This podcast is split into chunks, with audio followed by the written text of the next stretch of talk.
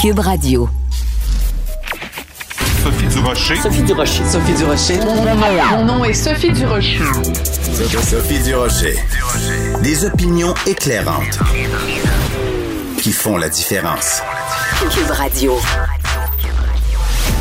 Bonjour tout le monde, bon lundi. Je ne sais pas quel genre de dimanche soir vous avez passé, mais il y a des bonnes chances que vous ayez été très très ému, soit en étant sur place ou en regardant l'hommage à Guy Lafleur euh, qui lui a été rendu euh, hier soir, ou peut-être en écoutant la finale euh, de Star Academy. La raison pour laquelle je fais un parallèle entre ces deux événements-là, qui en apparence ont absolument rien à voir l'un avec, avec l'autre, c'est que dans les deux cas, euh, on a entendu des chansons qui nous vont droit au cœur. Dans le cadre euh, de l'hommage à Guy Lafleur, on a entendu la chanson L'essentiel, interprétée par Ginette Renault, dont euh, vous le savez peut-être pas, mais c'est une chanson qui a été écrite, composée par le grand Charles Aznavour. Et à Star Academy, ben la gagnante avait chanté Je ne suis qu'une chanson, une chanson aussi. Ginette Renault l'a interprétée, une chanson qui a été écrite par Diane Juster. Et je pense qu'il y a un parallèle à faire entre ces deux chansons-là euh, pour nous signifier aussi à quel point, comme Québécois, quand on se rassemble, quand on est touché droit au cœur, ça passe par des chansons, des chansons qui font partie de notre patrimoine, qui nous font vraiment dresser euh, le poil sur le sur les bras. Et je pense qu'on l'a bien vu hier soir. Donc, si euh, quelqu'un doute encore du pouvoir rassembleur, du pouvoir des chansons, de nous, de mettre des mots sur nos émotions, ben, on en a eu la preuve hier soir quand j'ai vu ces deux euh, interprétations hier soir à des moments où les Québécois étaient rassemblés euh, pour des événements communs. Ben, j'ai poussé un très ému. Ben, voyons donc. De la culture aux affaires publiques. Vous écoutez Sophie Durocher. Cube Radio. Les 19 et 20 mai euh, prochains à l'Université de Montréal, il va y avoir un colloque extrêmement important sur le deuil pandémique. Vous demandez ce que c'est le deuil pandémique? Ben justement, j'ai tout ce qu'il faut pour répondre à cette question puisque je vous propose une entrevue avec Jean-Marc Barrault, qui est titulaire de la chaire Jean Montbourquette et qui est organisateur de ce colloque. Monsieur Barrault, bonjour. Oui, bonjour Madame Durocher, merci de cet entretien avec vous. Ben écoutez, ça fait plaisir euh, parce que c'est un sujet euh, difficile mais important. On va commencer par le début, si vous le voulez bien. C'est quoi le deuil pandémique? Alors en fait, c'est un deuil qui, par définition, s'est réalisé pendant une euh, pandémie et bien que nous commencions à être en période post-pandémique, on a vécu quand même deux années difficiles et, et, de ce fait, le deuil n'a pas pu se résoudre, j'allais dire, comme en temps normal, si vous me permettez l'expression. Alors les spécialistes parlent de deuil euh, suspendu, de deuil compliqué. Moi, je préfère parler de deuil reporté. Mais c'est toutes ces complexités de deuil euh, qui, en fait se sont révélées pendant la pandémie. D'accord. Alors vous dites hein, le deuil reporté. Moi, je pense que je vais adopter votre euh, votre expression parce que je pense que c'est en effet ça. Mais en fait, c'est un peu contradictoire parce que le deuil, c'est un, un sentiment, c'est une émotion qu'on ressent quand un proche, quand quelqu'un qu'on aime meurt. Est-ce qu'on peut vraiment reporter cette émotion-là? Ah mon Dieu, vous avez le don de la bonne question. C'est une question centrale. Euh, vous savez, euh, Montbourquette, qui a prêté le nom à la chaire dont je suis titulaire, une, chaire de recherche justement sur ces questions de, de deuil, Montbourquette qui était un, un, grand, grand spécialiste de la question du deuil, qui s'est fait connaître euh, au Québec par des best-sellers, hein, Aimer, perdre et grandir, euh, notamment. Il, il, disait en fait qu'il y a différentes étapes euh, au deuil. Il y a le choc et le déni, et puis ensuite il y a l'expression des sentiments. Mais pour que les sentiments, cette étape centrale, j'allais dire, en termes de résolution du deuil, pour que ces sentiments puissent se vivre, il faut qu'il y ait un certain contact avec la personne que nous avons perdue. Et c'est toute l'ambiguïté si vous voulez, de cette pandémie, c'est que dans la majeure partie des cas, il n'y avait plus le contact. Hmm. Euh, par exemple, moi j'ai eu l'occasion d'aller dans des hôpitaux en soins palliatifs. S'il y avait un soupçon de doute d'une Covid, on mettait la dépouille dans une, dans une bâche et, et la famille ne voyait pas la dépouille. Et donc, il n'y a pas de sentiment dans ce cas-là, ou sinon ils sont compliqués, mais ils sont souvent suspendus ou reportés, parce qu'il n'y a pas eu ce, pardon d'expression, mais ce vis-à-vis ou ce face-à-face avec l'être cher décédé. Oui, parce que euh, quand on se reporte dans le temps, euh, oui. à une certaine époque, en fait pendant des siècles et des siècles, quand euh, quelqu'un mourait, ben on avait un contact physique. Le, le, le mort était euh, sur son lit ou était euh, même dans certains cas sur la table de la cuisine et puis tous les proches, tous les voisins, tous les amis, toute la famille venaient, faisaient des veillées funéraires. Bon, avec le temps, évidemment, ça s'est perdu dans nos sociétés occidentales. Donc on a l'impression que ce, ce, deuil pandémique fait en sorte que on a rajouté une couche. Déjà, on vivait dans une société où on ne voyait plus les morts, où on les voyait plus autant qu'on les voyait avant. Mais là, en plus, la pandémie est venue rajouter une couche de, de secret ou de cachette face à la mort. Est-ce que je me trompe? Non, vous avez, Madame Durocher, vous avez totalement raison. C'est tout à fait le cas, d'autant plus qu'il y a une sorte de numérisation des relations. Hein, c'est-à-dire on est de plus en plus sur euh, sur le, le, net, sur euh, sur internet écrans. Et, et, par les réseaux exactement. Et, et, donc en fait les, les, contacts même avec les défunts, ça se trouve beaucoup en Asie par exemple. Euh, les rituels se réalisent avec le support du numérique. Donc ça ne fait pas, ça aussi ce serait tout un sujet, mais ça ne fait pas le même effet en termes de résolution du deuil. Et puis pour faire suite à votre question, c'est toute la question des rituels. Avant, ils étaient institutionnalisés dans des églises, dans des et, et le Québec s'est relativement émancipé de l'aspect religieux. Et donc, il faut retrouver des rituels civils. On voit bien avec Guy Lafleur hein, ce qu'on va vivre et oui. ce qu'on a vu hier soir de manière assez, euh, assez bouleversante. On, on, retrouve des rituels pour euh, vraiment pouvoir vivre ce deuil. Le rituel est central à la résolution du deuil. Ça, c'est très intéressant. En pandémie, en... Mm -hmm. Oui, oui allez-y. Non, non, allez-y, continuez. Non, en, en, pandémie, les rituels aussi ont été suspendus, euh, en tout cas en partie. J'ai fait une recherche pour la Corporation des thanatologues, dont la directrice est Mme Saint-Pierre, et on a bien vu ça.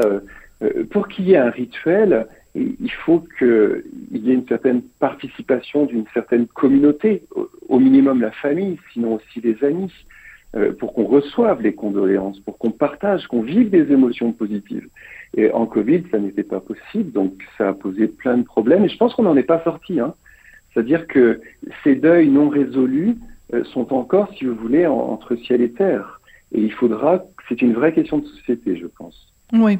On va y revenir parce que je vous venez d'ouvrir une fenêtre. On va y revenir, mais euh, c'est ça, vous venez d'ouvrir une fenêtre en parlant de Guy Lafleur et en parlant de cet hommage absolument euh, bouleversant. Vous l'avez dit euh, hier, euh, donc euh, une ovation quand même de dix minutes.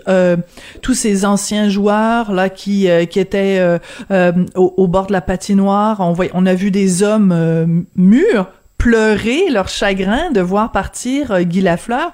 Si cette euh, si Guy Lafleur était mort en plein milieu de la pandémie, euh, que donc on n'avait pas pu rassembler des milliers de fans euh, dans un dans un centre belle, où, où, par exemple là il va y avoir des funérailles nationales le 3 mai. Si ça avait eu lieu en 2020, on n'aurait pas pu faire des funérailles nationales. Donc, à quel point cette, cette possibilité-là de se rassembler puis d'être coude à coude à quel point ça joue un rôle, en quoi ça nous aide de se réunir au Centre Bell pour rendre hommage à Guy Lafleur? Ouais, bah écoutez, le, vous savez, je me suis réveillé ce matin avec, euh, en, en, chantonnant l'essentiel pendant hier avec Ginette Renault. Euh, C'était, quelle, quelle soirée, mais quelle soirée. Euh, vous avez raison, on n'aurait pas pu vivre de la même manière le deuil, et peut-être que pour certains, ce deuil aurait été compliqué, voire suspendu ou sinon reporté, ce que nous disions au début de l'émission. Vous savez, euh, ce, ce, centre belle, cette cathédrale du sport, euh, c'est un lieu où les émotions peuvent être exprimées et donc canalisées. Et on l'a vu hier soir.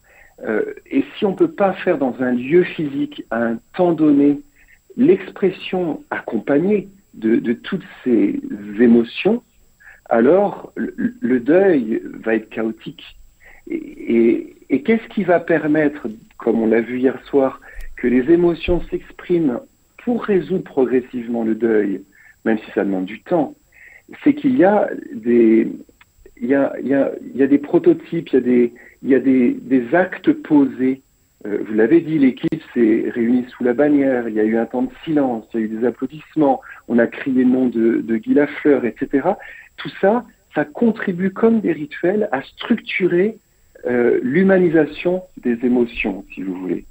Et ce qui est d'ailleurs un thème du colloque que l'on va organiser. Mais c'est, c'est hier soir, c'est un exemple extraordinaire de ce que fait la communauté humaine. Mm. Dans le processus de résolution du deuil. Et Montbourquette insistait beaucoup sur ce point-là et il avait vraiment raison, oui. Alors revenons à ce que vous disiez euh, tout à l'heure, les répercussions qui, selon vous, euh, euh, que selon vous, on ne mesure pas encore, parce qu'il va y avoir évidemment des traces, des séquelles en tout cas, de ce deuil pandémique pendant les, les, les, mois et pendant les années à venir. Ça va ressembler à quoi? C'est-à-dire que le fait que pendant cette pandémie, on n'ait pas pu comme ça faire un vrai deuil, faire de la bonne façon, qu'est-ce que ça peut avoir comme séquelles sur des individus puis sur une société au complet? Techniquement, c'est pas tout à fait une sidération, parce que la sidération, c'est un langage très particulier, mais il y a quelque chose de ça. C'est-à-dire comme s'il y avait une émotion en nous, qu'on a, on arrête de respirer, puis c'est suspendu. On a perdu papa, on a perdu maman, ou un frère, une sœur, un ami. On n'a pas vu son visage, sa dépouille. On, on garde ça en nous. Euh, mon porquet, vous savez, il avait perdu son papa, et c'est ce qui, c'est l'un des éléments qui fait qu'après il est devenu vraiment un spécialiste sur la question du deuil et l'accompagnement du deuil. Et pendant des années, il a gardé en lui le, ce décès, pensant en fait que ça toucherait jamais. Hmm. Et puis à un moment, il était aux États-Unis faisant ses études euh, sur Jung, et euh, il y a eu une, une, mise en situation, si vous voulez, qui faisait partie de sa formation, et son vis-à-vis -vis a joué le rôle de son père, il s'est effondré. Ah oui, je ne connaissais pas cette anecdote. Ouais, ouais, c'est fort. Donc, Il, pensait, il pensait qu'il était passé à un autre appel, excusez-moi l'expression, et en fait, la vie, la vie est venue lui rappeler qu'il avait des, des, choses qui n'étaient pas réglées. un, un, élément précis, qui est en fait cette mise en situation dans un contexte professionnel de formation, euh, ça a réallumé le feu à l'intérieur de lui. Et c'est, vous savez, ce qu'on est en train de dire, moi qui suis un petit peu philosophe sur les bords, c'est la, la, mécanique des émotions, ça. Hmm. Une émotion, elle, a autant la capacité de se suspendre parce qu'elle n'a plus son objet d'expression, ici c'est la personne décédée, et dès qu'il y a un, un semblant d'objet qui revient, même par transfert, alors l'émotion reprend. Il n'y a pas de temporalité dans l'émotion. Elle mhm. peut très bien rester suspendue pendant des mois, des années, et il faudra un élément extérieur, un autre décès, ou une image, ou un souvenir par la mémoire, ou par euh, une, euh, un partage avec un ami, et pour que en fait euh, tout, ressurgisse. Et je crois, je crois, et ça me soucie comme titulaire de cette chaire de recherche, je crois qu'au Québec, mais de manière nationale et internationale, on n'a pas suffisamment pris en compte cette mécanique des émotions et l'importance aujourd'hui, parce que nous sommes, je pense, sortis de la pandémie, l'importance de, penser ces choses-là et, de prendre des moyens concrets euh, pour faire face à ça. Et c'est le sens de ce colloque que j'organise le 19 et 20 mai. Oui. Euh, pendant la pandémie, on a été obligé de, au plus fort, en tout cas de la pandémie, on a été obligé de restreindre le nombre de gens qui pouvaient participer à des funérailles et ça a donné lieu à des choix, mais des dilemmes absolument cornéliens parce que on plaçait des proches d'une personne décédée dans une situation terrible où ils devaient dire, ben, toi, tu peux venir et toi, tu peux pas venir. Euh, à quel point ces choix-là qui ont été déchirants ça, ça, ça va aussi avoir des séquelles parce qu'il y a peut-être des gens qui nous écoutent puis qui disent ben moi euh, mon cousin euh, mon oncle est mort et puis j'ai pas eu le droit on m'a pas autorisé à aller au salon funéraire. Ça aussi ça laisse des traces. Et ça ça aussi ça fait partie du, du deuil pandémique. Ah, je partage totalement votre analyse madame Durocher. Moi j'ai eu l'occasion euh, de mettre les pieds parce que dans ma responsabilité je fais ce qu'on appelle des projets de recherche cliniques donc je vais dans des hôpitaux, des maisons palliatives. Mhm. J'ai eu l'occasion pendant la pandémie d'aller en maison palliative et d'assister à une scène, écoutez, euh, moyenâgeuse. Euh, pour respecter les conditions sanitaires, il y a une jeune fille, qui, je ne sais pas si elle était majeure, qui a été empêchée par, le, par la sécurité de l'hôpital de rentrer dans la chambre où son papa était en, en, ah. fin de vie, en agonie, parce qu'il y avait déjà parce qu'il y avait déjà quelqu'un dans la chambre et que les normes exigeaient qu'il n'y ait pas deux personnes. Et c'est moi, j'étais pas là pour ça, mais c'est moi qui ai recueilli euh, cette femme, cette jeune femme qui essayait de la calmer, de l'écouter, qui suis ensuite allé parler à la direction de l'hôpital pour dire que ça n'avait aucun sens, que c'était totalement inhumain. Et qu'est-ce que, pour répondre à votre question, cet exemple nous montre que, en fait, il y a deux choses qui sont, euh, j'allais dire, euh, réalisées chez cette malheureuse jeune femme. Un, c'est certain qu'elle a pu faire le deuil de son papa. Euh, l'histoire dit qu'elle n'a pas pu le voir et qu'elle l'a retrouvé dans une bâche en salon funéraire. C'est terrible. Et deux, deux, ça a créé une injustice sociale à l'égard de sa famille, parce qu'il y avait quelqu'un dans, dans, dans, la chambre, mais à l'égard de la société, notamment avec euh, la, le, le, gardien qui a empêché l'accès à la chambre, mais aussi l'institution hospitalière, la maison palliative, etc.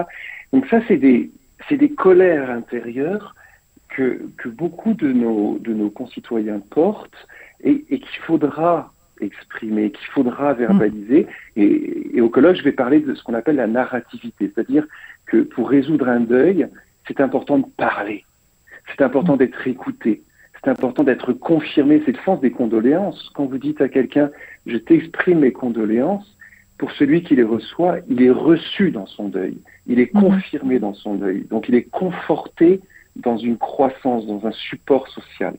C'est des, des, choses très importantes. Oui, ouais, c'est intéressant que vous utilisiez le mot condoléance parce que c'est en effet le bon mot qu'il faut utiliser.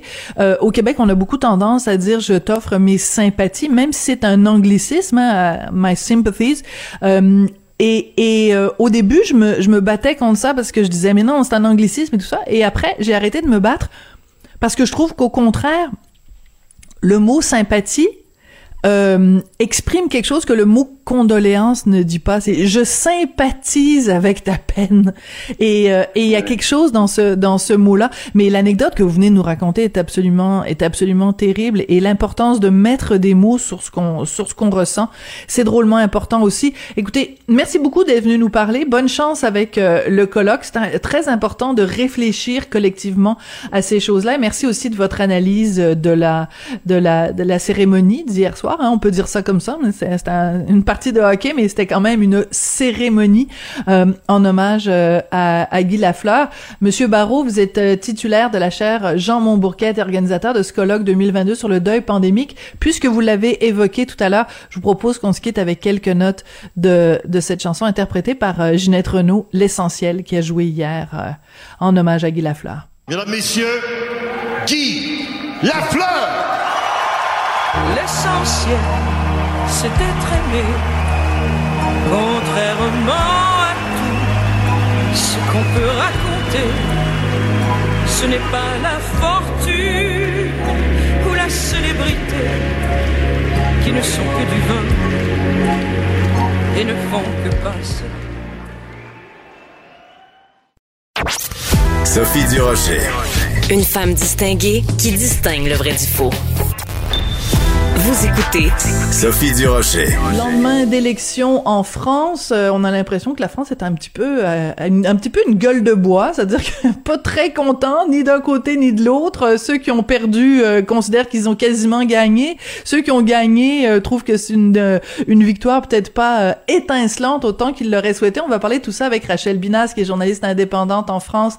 Elle écrit entre autres pour Marianne l'Express et elle est collaboratrice ici à Cube Radio. Rachel, bonjour. Bonjour. C'est assez particulier parce que euh, bon, quand même les chiffres 58-42, euh, on peut regarder ça en se disant bon, euh, la droite de Marine Le Pen a fait quand même une, une, remontée importante. Euh, Emmanuel Macron, c'est pas une victoire aussi étincelante qu'il l'aurait peut-être souhaité. Ça fait un petit peu, ça sent un petit peu le lendemain de veille ces élections disons que c'était des, des, élections qui ont exprimé finalement davantage un rejet euh, qu'une adhésion à euh, un projet et un programme.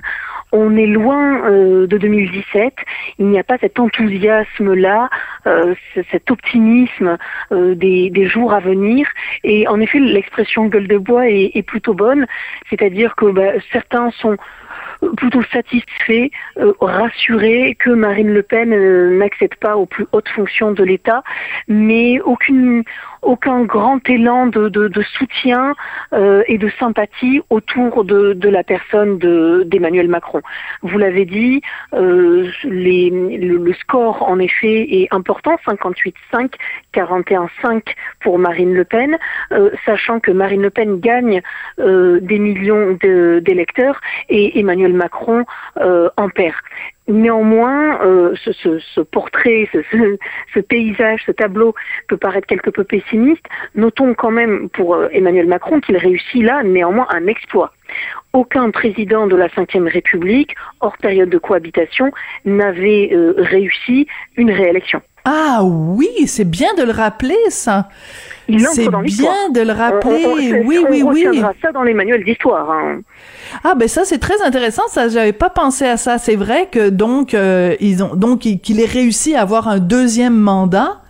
Euh, donc c'est quand même euh, une, une, une victoire importante. Rachel, il faut qu'on parle de quelque chose parce que j'en parlais tout à l'heure avec mon collègue Philippe Vincent Foisy. Moi, ça me ça me heurte profondément quand je vois 28% des gens qui avaient l'occasion de d'aller voter et qui ne l'ont pas fait. Un taux d'abstention de 28%. Bon, il y a, y a d'autres endroits sur le globe où c'est plus important que ça, mais quand même, alors que les enjeux étaient quand même aussi importants, vous trouvez pas ça choquant que 28% des électeurs potentiels sont restés chez eux puis ont regardé le foot au lieu d'aller voter? Euh, alors, il y a en effet euh, les, votes blancs, les votes nuls, euh, l'abstention de manière de manière générale. Il y a une crise de toute façon aujourd'hui en France de la démocratie représentative. Euh, il y a une crise de régime. Ça ne date pas d'ailleurs d'Emmanuel Macron. Alors certains euh, vous diraient qu'il a accentué cette fracture-là, mais elle est, elle est importante. Les Français ne se retrouvent plus dans les institutions, beaucoup moins dans les partis politiques, dans les syndicats, les corps intermédiaires, quels qu'ils soient. Euh, ça s'est vu notamment lors du, débat. Hein, il y avait déjà les, prémices là de, ce que vous notez euh, à juste titre. C'est-à-dire que lors du débat de l'entre-deux tours, débat éminemment important en France, du moins dans, sa symbolique, le débat entre ceux qui, ben, justement, se présentent au second tour, eh bien, on a eu entre 2017, les dernières élections, et cette année 2022, une perte d'environ un million de téléspectateurs. Ah euh, oui. C'est important. Et déjà là, on, on avait des signes sur l'abstention à venir. Pour vous donner un autre exemple, en 1981, je sais, je remonte un peu le temps, euh, il y avait 26 millions de Français devant leur écran contre aujourd'hui 15,5 millions. Oui, Alors, mais... vous me direz, mhm. les plateformes se sont multipliées. Euh, certes, bon, je ne sais pas si en 1980 tout le monde était équipé de, du, poste, mais euh, c'est c'est dans la continuité de toute façon de cette crise et euh, de voilà de, de, ces électeurs potentiels qui comprennent aujourd'hui ce que disait très bien Machiavel. En politique, le choix est rarement entre le bien et le mal, mais entre le pire et le moindre mal. Et, et, ça inspire peu le, les Français. Ouais, j'aime bien que vous citiez euh, Machiavel ce matin, Rachel, mais, mais les chiffres que vous donnez sont, sont extrêmement importants parce que ça veut dire à ce moment-là que c'est pas juste un, un, un désintérêt pour l'élection, mais c'est, c'est plus large que ça. C'est un désintérêt pour les choses de la cité, la vie de la cité, parce qu'à ce moment-là, ça veut dire qu'on se replie sur soi, euh, qu'on... Euh, parce que c'est quand même une fois à tous les cinq ans où on a l'occasion de, d'influer sur la, les orientations que prendront le pays. Comment on va gérer la crise, euh, euh, la guerre en Ukraine? Comment on va se positionner justement sur euh, des questions économiques qui vont avoir un impact sur notre portefeuille? Donc ça veut dire que il y a 30% des gens qui disent ben de toute façon j'irai pas voter parce que ça changera rien. C'est cette, c'est cette euh, sentiment de, de, de, de désavouer la chose politique. Qui oui, c'est ça, d'impuissance ou de désintérêt. Alors, il y a un intérêt quand même pour la, chose publique de manière large. Les Français euh, sont, et enfin c'est encore le, peuple, un des peuples peut-être les plus politisés d'Europe, qui à chaque euh, dîner, euh, chaque souper, pardon, en famille, ben, justement discute de politique autour de la machine à café partout, partout à chaque coin de, rue, dans, dans, chaque maison, quelle que soit sa classe sociale, on parle politique, on parle de la chose publique. Mais en effet, il ne se retrouve plus dans la manière dont les choses sont, sont, sont organisées. S'imposer dans ce qu'on leur propose. Et puis parfois, ils se rendent compte qu'on ne respecte pas forcément leur propre choix lors, lors du référendum relatif à, à l'organisation européenne, par exemple. ça, Emmanuel Macron le sait. C'est pour ça qu'il a parlé de la proportionnelle, par exemple, avec l'idée de mettre davantage de proportionnelle dans nos élections législatives pour pouvoir justement avoir un résultat qui colle davantage mhm. euh, aux choix, aux choix électoraux euh, des Français, tout simplement. Alors, il prend pas trop de risques puisqu'il ne pourra pas se représenter par la suite. Donc, c'est une réforme qui mettra en place pour le prochain pour la prochaine élection. Et puis, euh, il y a certains bruits qui couraient selon lesquels il y aura la création d'un ministère des citoyens. Euh, la question du référendum aussi a été posée par euh, Marine Le Pen à plusieurs reprises, de la souveraineté populaire. Donc, mm. tout ça, ce sont des tentatives de réponse aux crises sociales, crises sociales qui, qui s'annoncent. Hein. C'est-à-dire que là, chaque Français sait que à partir du moment où Emmanuel Macron voudra mettre en place une réforme, il y a fort à parier que dans la rue, ça soit euh, que la mobilisation soit forte, bien plus forte qu'à l'accoutumée. Oui, c'est ça, c'est important. On va écouter un petit extrait justement du discours de, de la victoire d'Emmanuel Macron où il a cherché à être euh, très rassembleur. Donc Jean-François Paquet va nous faire jouer ça. Je ne suis plus le candidat d'un camp, mais le président de toutes et tous. Oui, donc c'est sûr que ben il a pas le choix. Hein, de, tous les tous les tous les élus font ça au, le soir des élections en disant bon ben on n'est plus euh, des opposants, on n'est plus des adversaires politiques. Je vais euh, euh, essayer de rassembler tout le monde, mais notre collègue Mathieu Bocoté l'écrivait dans le journal de Montréal, journal de Québec ce matin à quel point justement c'est une France divisée, une France fracturée. Comment il va faire Emmanuel Macron pour rassembler ces deux France-là? C'est les fameux, euh, selon certains politologues, les fameux deux blocs que notait par exemple le, le politologue Jérôme Sainte-Marie, le bloc élitaire que représenterait notamment Emmanuel Macron, et le bloc dit populaire, que représenterait donc euh, Marine Le Pen. Euh, et c'est ces deux blocs justement qui euh, qui ne se comprennent pas ou qui ne se comprennent plus ou en tout cas de moins en moins. Parce que l'extrait, c'est intéressant, l'extrait que vous venez de passer, il faisait suite à des railleries, des huées de la part du public lorsqu'ils ont entendu le nom de Marine Le Pen. Mhm. Et là, en ayant ces mots-là, Emmanuel Macron quitte le costume de candidat pour endosser celui de président de la République, euh, s'il l'avait un jour, euh, un jour enlevé. C'est l'idée en effet de dire qu'il va s'adresser à tous les Français et euh, c'est je vous ai entendu, je vous comprends. Ensuite, on verra comment ça peut se, manifester, mais la difficulté, ça va être au moment des réformes. l'assurance, l'assurance chômage, il est à peu près fait, mais il y a la question des retraites qui est mhm. extrêmement importante très épineuse en France. Et, il, va devoir, d'une manière ou d'une autre, s'il veut éviter que cette fracture prenne de plus en plus d'importance, ben, avoir recours à ça, à, à ces, ces éléments qui ne règlent pas tout, mais qui ne sont pas non plus un pansement sur une jambe de bois, que sont ben voilà la question de la proportionnelle, sur l'usage du référendum euh, aujourd'hui en France, euh, sur la nécessité de discuter avec les corps intermédiaires, c'est-à-dire les syndicats, lors des réformes, ce qu'ils n'avaient pas voulu faire, même lorsqu'il s'agissait de, de, syndicats qui lui étaient favorables. Hein. Euh, c'est euh, et, pour, pour, finir, c'est le fameux, enfin la phrase de, de Raymond Aron sur la démocratie n'est pas la recherche du consensus mais l'organisation des mécontentements. Eh bien, il va falloir euh, qu'il s'en charge, c'est-à-dire organiser les mécontentements des Français. C'est ça, mais c'est parce que ça, ça peut avoir l'air anodin parce que je trouve pendant cette campagne électorale quand même et la classe médiatique là-dessus, je trouve est à, est à blâmer, enfin une partie de la, de la classe médiatique où on a euh, euh caricaturé, on a simplifié le personnage de Marine Le Pen en c'est mm. tellement pratique d'avoir une étiquette de dire bon à partir du moment où on dit elle est d'extrême droite, on s'intéresse plus aux détails de ce qu'elle dit, euh, on dit qu'elle a cherché à se dédiaboliser, ben oui, mais peut-être aussi parce qu'il y a des gens qui l'avaient diabolisé.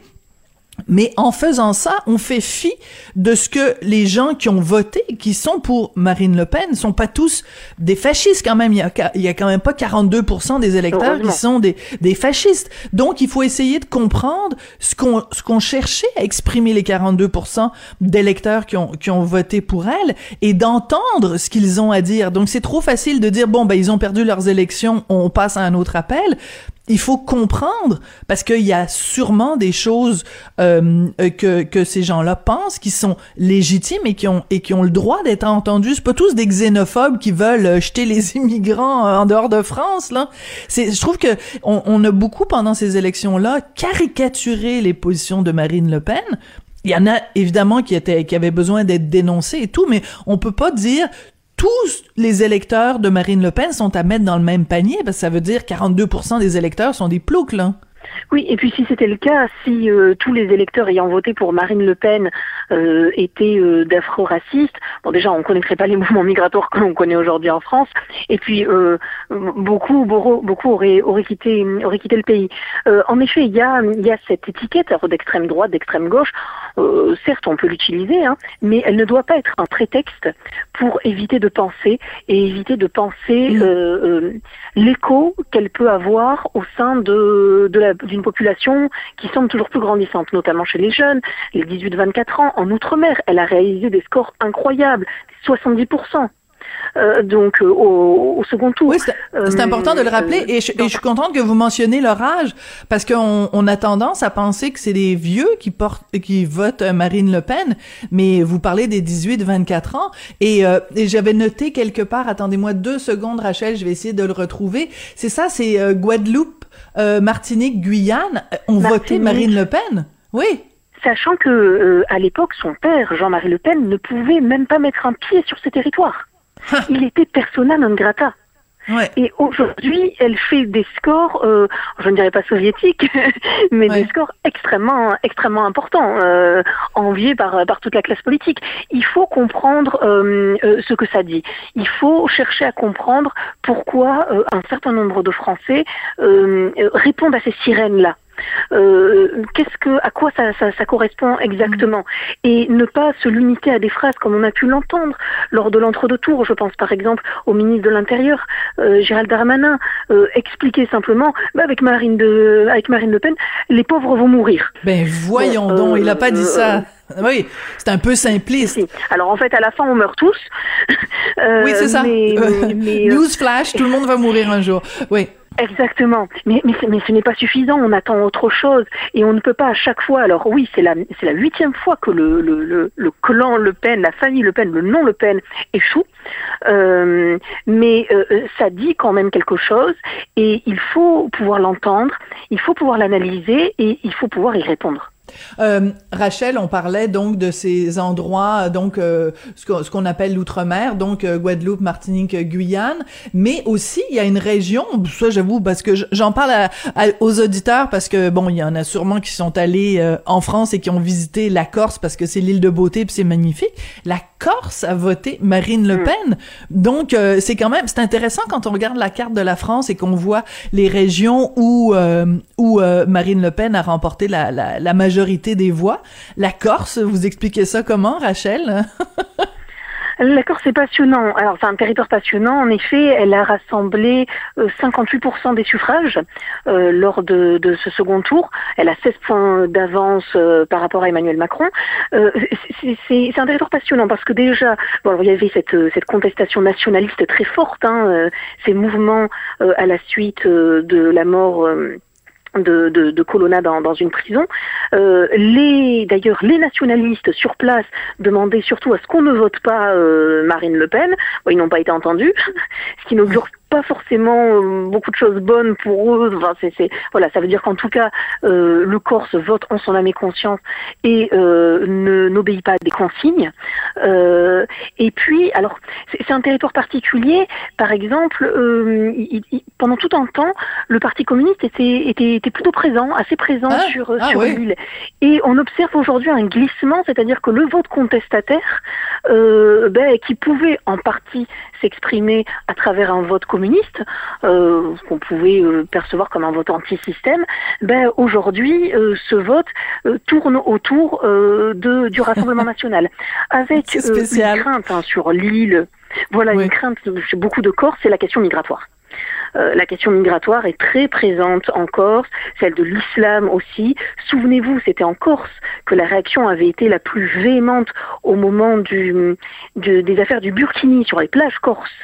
C'est Ah, là que les Corses étaient intervenus eux-mêmes. Donc il y, a tout ça en trame qui- faut noter. Et, et ça correspond, ça correspond aussi à, à ces préoccupations-là euh, sur l'île. Ouais, très intéressant. Bon, ben je, je, je vous avais lancé la Corse, je savais pas si vous auriez, euh, euh, mais c'est passionnant ce que vous racontez, très très très intéressant. Alors on a cité Raymond Aron et Machiavel dans dans la même chronique. Je pense qu'on peut euh, on peut avoir deux deux étoiles dans notre cahier et deux deux morceaux de robots. Mais ça c'est peut-être une référence que je vous expliquerai un jour, euh, Rachel. Les morceaux de robots là, c'était une, une émission euh, une émission québécoise euh, qui, qui a pas qui a pas traversé de l'Atlantique. Rachel, merci beaucoup. Euh, ça a été un plaisir de vous Merci parler. vous. Puis on, on se retrouve lundi prochain pour d'autres analyses et, et commentaires sur la société française. Rachel, qui est collaboratrice ici à Cube Radio et journaliste indépendante en France, vous pouvez la lire entre autres dans Marianne et dans l'Express. Merci Rachel. Merci. Avertissement. Cette émission peut provoquer des débats et des prises de position pas comme les autres. Vous écoutez Sophie Durocher. Vous avez peut-être vu ce texte euh, vraiment euh, très euh, inquiétant, très bouleversant, publié dans le journal Le Devoir samedi. Une nouvelle étude qui lie directement la violence conjugale aux mesures de confinement. On va parler de tout ça avec Louise Riendo, elle est porte-parole du regroupement des maisons d'hébergement pour femmes victimes de violences euh, conjugales. Madame Riendo, bonjour. Bonjour. Quand vous avez pris connaissance de cette étude, comment vous avez réagi?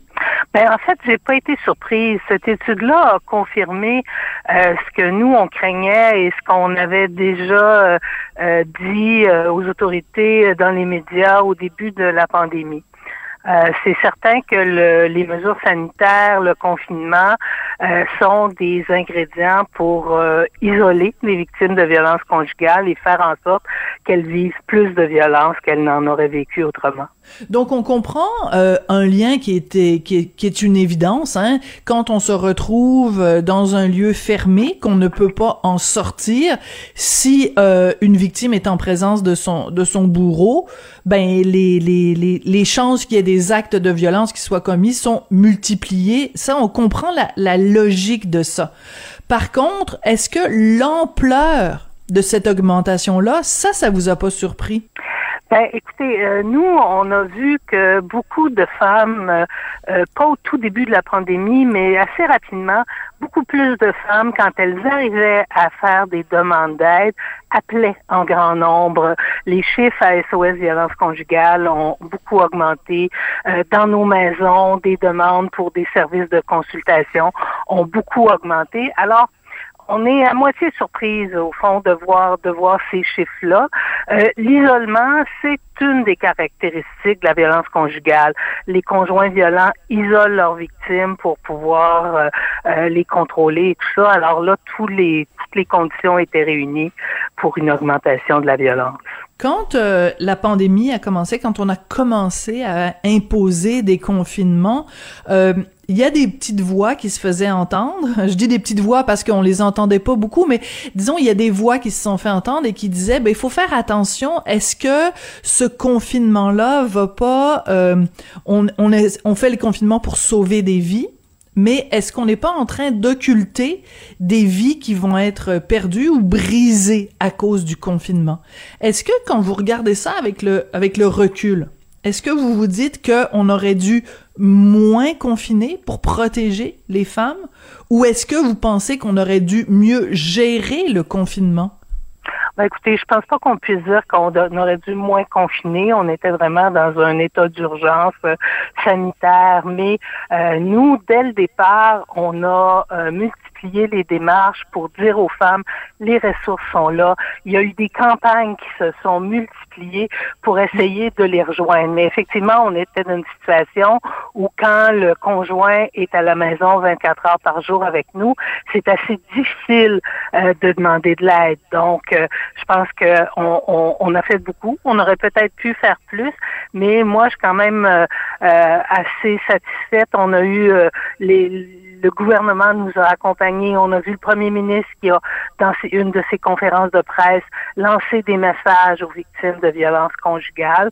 Donc, je pense que peut-être que quand on fera le bilan, on trouvera des solutions, des choses qu'on aurait pu faire mieux dans une autre situation.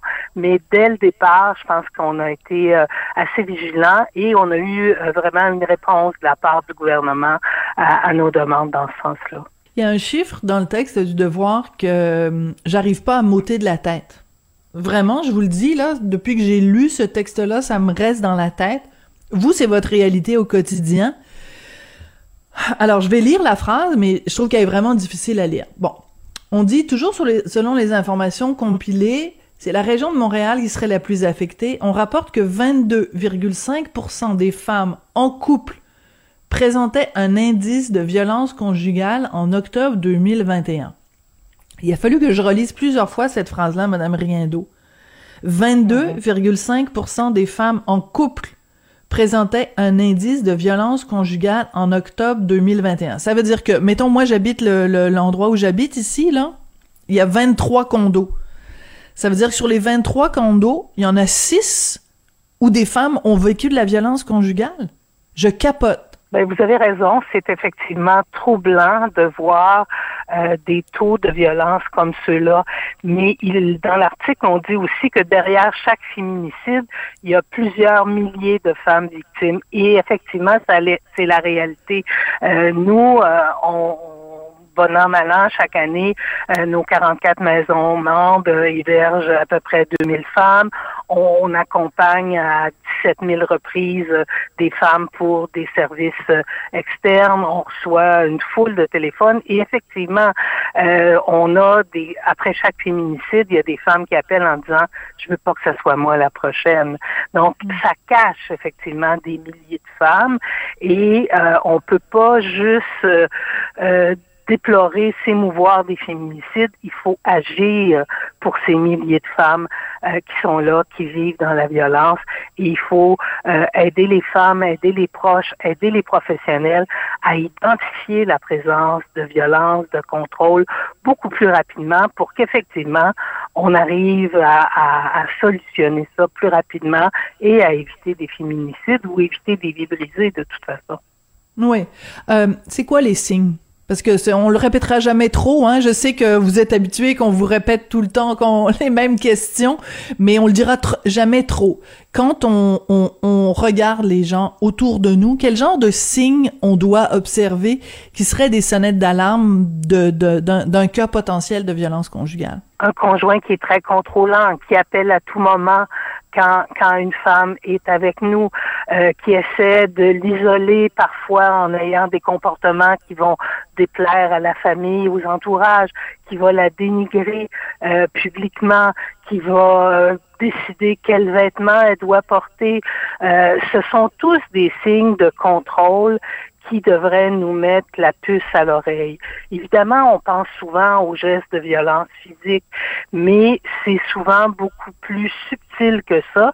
Et c'est pourquoi parfois on voit pas les gestes et puis moi je pense que quand on a des soupçons, euh, on perd jamais rien à demander à une femme comment ça va dans ton couple. On n'est pas obligé de lui parler de violence, mais des fois cette phrase-là va lui permettre de s'ouvrir et l'important c'est de rester présent. C'est parfois désespérant quand on est un proche qu'on constate que euh, notre soeur, notre ami euh, vit de la violence, mais le plus important c'est de rester présent parce que le jour où elle aura besoin de nous, où elle sera prête à bouger, ben, elle pourra tendre la main et elle ne sera pas dans la honte de le faire. Hmm.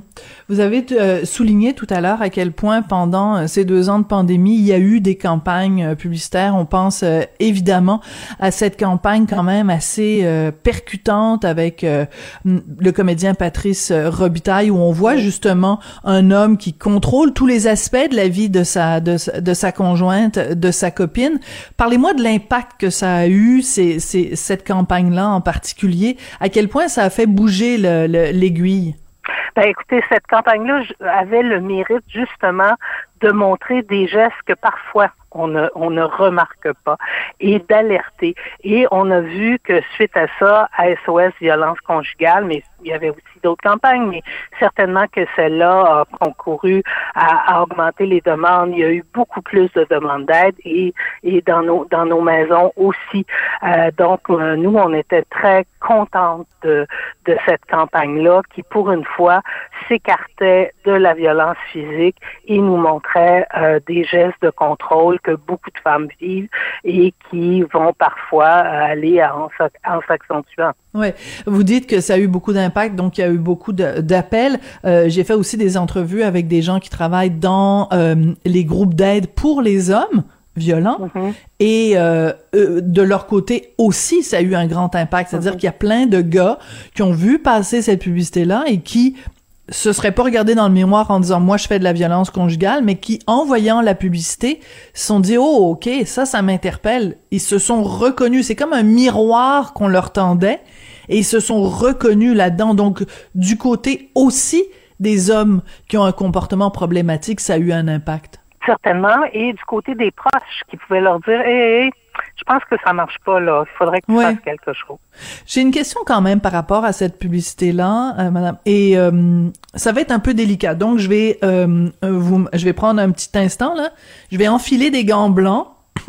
je vais tourner cette fois ma langue dans ma bouche et je vais marcher sur des œufs. Dans cette publicité-là, on voit un monsieur qui est un homme blanc de la quarantaine. Il y a beaucoup de gens mm-hmm. qui m'ont écrit, des lecteurs du Journal de Montréal, qui m'ont écrit en disant, ben, quand on regarde les publicités en ce moment à la télé, partout, partout, il y a des minorités visibles, sauf dans les publicités où on fait, euh, où on sensibilise les gens à la violence conjugale. Euh, Est-ce que vous pensez pas que ce serait peut-être une bonne idée aussi, à un moment donné, qu'on fasse une publicité et qu'on voit une minorité visible qui pose des gestes de violence conjugale. Est-ce que vous pensez pas que ça euh, aiderait aussi à défaire, à démystifier un certain nombre de choses? Je, je vous le dis en vraiment en mettant des gants blancs là. Oui, oui, oui, oui. Ben écoutez, moi je pense qu'il faut que qu'on interpelle toutes les couches de la société. Dernièrement, les femmes qui ont été tuées étaient des femmes âgées et on s'est posé la question est-ce que ah. on les rejoint assez avec les campagnes? Est-ce qu'on n'a pas plus rejoint des gens jeunes? Certainement qu'il ah. faut rejoindre tout le monde, mais il faut faire attention aussi parce que on a souvent eu des préjugés et de dire ah, c'est les gens d'autres nationalités, c'est les gens d'autres cultures qui contrôlent leurs partenaires. Donc, je pense qu'il faut, il faut, euh, la publicité voulait s'adresser à la majorité de la population euh, et je pense que ça a été un succès. Mais il est vrai que je pense qu'il faut faire des efforts pour s'adresser à tout le monde, mais il faut faire attention pour pas renforcer d'autres préjugés. Oui, je comprends. Euh, vous le dites, euh, les, les, féminicides, ça, ça a eu lieu chez, euh, ça, ça, ça s'est produit chez des femmes peut-être plus âgées. Euh, est-ce que justement le message passe, ou est-ce que peut-être c'est possible aussi que la, la, la jeune génération et ça, ce serait, ce serait vraiment une, une, victoire du mouvement féministe. La, la, jeune génération de femmes s'en laisse moins imposer, euh, se tiennent plus debout, vont peut-être plus chercher de l'aide. Est-ce que c'est possible que psychologiquement, la, la jeune génération de femmes soit plus solide ben, écoutez, c'est tout à fait possible. Nous, on remarque que les femmes qui font des demandes d'aide dans nos maisons ont des durées d'union beaucoup plus courtes que par le passé. On voit aussi que dans les plaintes à la police, il y a un, nombre assez important de jeunes femmes. Fait, effectivement, on peut penser que les jeunes femmes savent qu'elles ont des droits, savent qu'il y a des ressources pour les aider et les utilisent. Donc, c'est c'est une très bonne nouvelle. on pourrait se désoler de dire il y a beaucoup de jeunes femmes qui font des plaintes, mais en même temps, moi, je pense que ça nous indique qu'elles utilisent les leviers qui sont là pour elles dans la société, malgré le fait que la violence existe toujours. Mm, oui, je comprends. Donc, euh, même si on peut penser en effet que c'est une, une mauvaise nouvelle, en fait, c'est peut-être le signe justement de, quelque chose, parce que le premier geste à faire, c'est justement de dire, ben, il y a, y a, y a une situation qui est problématique et moi, je veux, euh, je veux m'en sortir et c'est là que, que votre regroupement devient extrêmement important. Louise Riendo, je rappelle que vous êtes porte-parole du regroupement des maisons d'hébergement pour femmes victimes de violences euh, conjugales. Merci beaucoup d'avoir pris le temps euh, pour nous de, de réagir aujourd'hui à ce texte-là, là, sur cette étude qui fait un lien direct entre la violence conjugale et euh, les mesures de confinement. Ça a été extrêmement intéressant. Merci, Madame Riendo. Ça m'a fait plaisir. Bonne journée. Merci, vous aussi. C'est là-dessus que ça se termine. Merci beaucoup, Jean-François Paquet, à la réalisation, à la mise en onde. On, on va le perdre dans une semaine triste à l'idée euh, qu'il ne sera plus avec nous, mais il va viguer vers d'autres euh, défis professionnels. Euh, je voudrais remercier également Florence Lamoureux, toujours fidèle au poste à la recherche avec Maude Boutet et Luc Fortin. Merci à vous d'avoir été là. Merci d'avoir encore une fois choisi Cube Radio et ben, j'ai très hâte. On se retrouve demain. Cube Radio.